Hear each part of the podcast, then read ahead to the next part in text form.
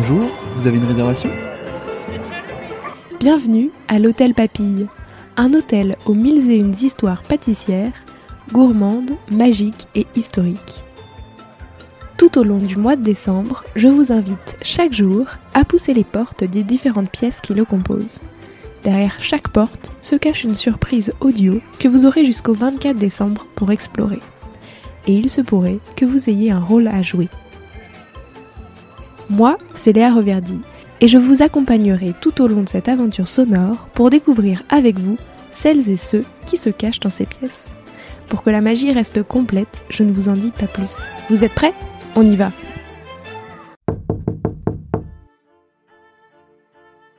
Bienvenue dans la chambre d'Antonin Carême. Et c'est donc lui qui va directement vous raconter son histoire.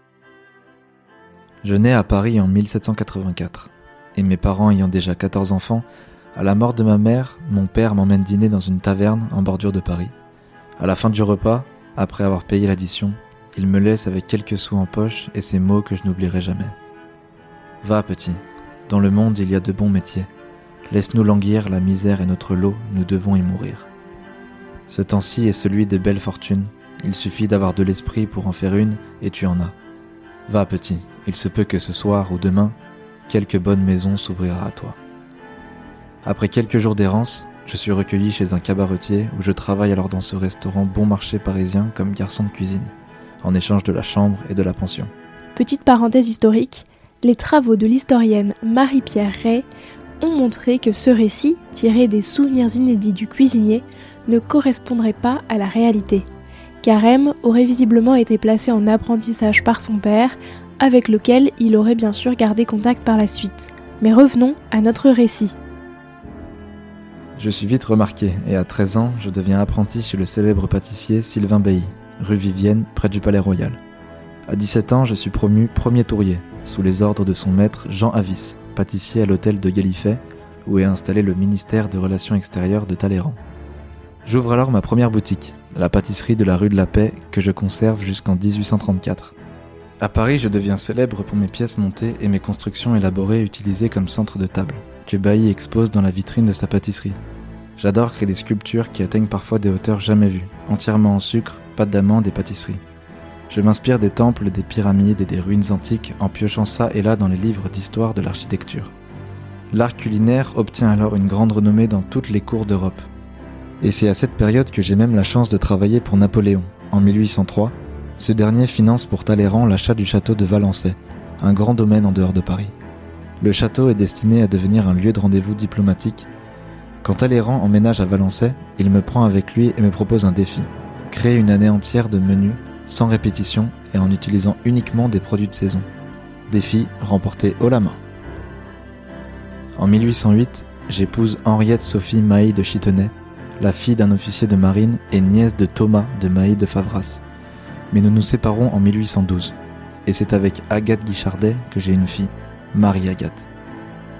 En 1814, après la chute de Napoléon, je décide de partir à Londres au service du prince régent, le futur George IV, pour lequel je réalise des dîners ambitieux, des repas où tous les plats sont servis simultanément. Je travaille ensuite pour tous les grands souverains, le tsar Alexandre Ier, l'empereur d'Autriche, François Ier ou encore la princesse Catherine Bagration. Enfin, me voici de retour à Paris, où en 1826, je deviens le chef du banquier James de Rothschild. En 1815, je publie deux ouvrages dédiés à la pâtisserie. Le pâtissier royal parisien, traité élémentaire et pratique orné de 40, et Le pâtissier pittoresque. Puis en 1828, fort de toutes ces expériences, je publie Le cuisinier parisien ou l'art de la cuisine française au XIXe siècle et je m'éteins après une vie bien remplie, à l'âge de 49 ans, le 12 janvier 1833, à Paris, rue Neuve-Saint-Roch. Si on lui doit beaucoup de nos desserts incontournables, la charlotte à la russe ou la diplomate par exemple, on lui doit également l'un des accessoires emblématiques de la panoplie du parfait cuisinier, la toque. Et oui, avant Antonin Carême, le personnel œuvrant dans les cuisines de l'Ancien Régime portait un simple bonnet en coton.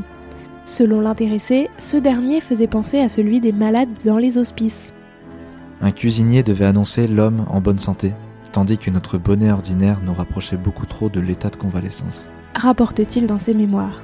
C'est pourquoi il garnit son chapeau d'un rond de carton, permettant ainsi de surélever le tissu et de dissiper la chaleur de la tête plus rapidement. Un souci d'hygiène, mais aussi de prestige. J'espère que cet épisode vous a plu et moi je vous dis à demain pour une nouvelle aventure. Si vous aimez Papille et que vous souhaitez me faire un joli cadeau de Noël, vous pouvez noter l'épisode 5 étoiles sur Spotify ou Apple Podcast et me laisser un gentil commentaire. Sur ce, je vous souhaite une très belle journée. Prenez soin de vous.